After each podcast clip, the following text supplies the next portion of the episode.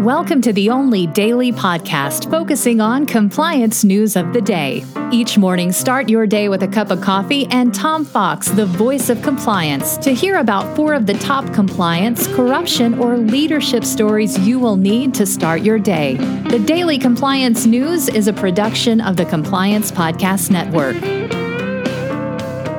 May 16, 2020, the Coloring Book Edition.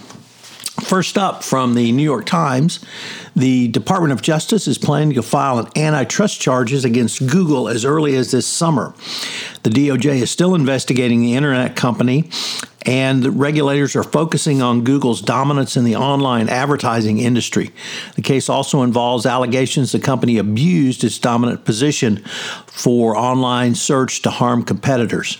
No word on whether Donald Trump will uh, instruct uh, the Attorney General to drop the lawsuit because Google made a campaign contribution to um, the Trump campaign. Uh, next up, uh, you think travel was bad before and a pain in the wazoo? Well, according to the Wall Street Journal, it is getting ready to get exponentially worse as U.S. officials are preparing to check passengers' temperatures uh, beginning as soon as next week. Uh, it will be done by the TSA, and details have not been uh, fully released and are subject to change, of course. The co- cost is expected to be in a $20 million range. cough, cough. And passengers are said not to be uh, will not be charged an additional fee. Full huzza huzza gaza there. Airlines have been pushing the TSA to start taking passengers' temperatures as part of a multifaceted effort to keep potentially six people off planes and make passengers feel uh, safe about traveling again as demand for air travel has dropped about 90%. But think about how long it takes to get through now and imagine that line now not outside the airport, but literally wrapped around the airport. As Roy Rogers would sing, Happy Trails to You. Next up from the New York Times, how do you deal with a, a difficult employee, e, at, i.e., a toxic worker? Well, interestingly, uh, the Times used that uh, question to explore the documentary currently running on ESPN about Michael Jordan.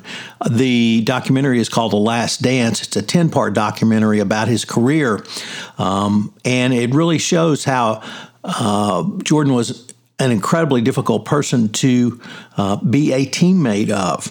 That he bullied people, he yelled at people, he ridiculed people, uh, all in an effort to get them to play better. So I've had. Um, some thoughts on this, and my employment experience was that the people that were the most difficult to work for are the people I learned the most from. Now, these were not coworkers; these were bosses I worked for. So, um, whatever you may want to call them, I certainly learned a lot from them. And I think at the end of the day, Jordan made his team better. So um, all of the complaints about him taking people and making them uh, work harder and play better, I think uh, all of that led to the number six for the greatest player of all time. Finally, from the Wall Street Journal, Risk and Compliance Journal, U.S. agencies gave the global maritime industry uh, procedures to avoid being exploited by alleged terrorists and other illicit actors trying to trade, seeking to trade, and uh, guidance. The Department of State, Treasury, and Coast Guard noted that malign actors have been using a number of novel deceptive tactics to enable trade with such countries such as Iran, North Korea, and Syria. Finally, in our lead story, the Trump administration now admits that the Obama administration left them a 69 page playbook for dealing with a pandemic, but have complained because it has words on it, not pictures, and it's not in coloring book format.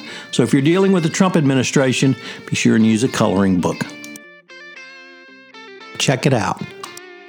Coming up on this month's edition of the Compliance Life, I visit with Ellen Hunt. She's the CCO at AARP. We're going to have four episodes on Ellen's journey up to the CCO chair and beyond.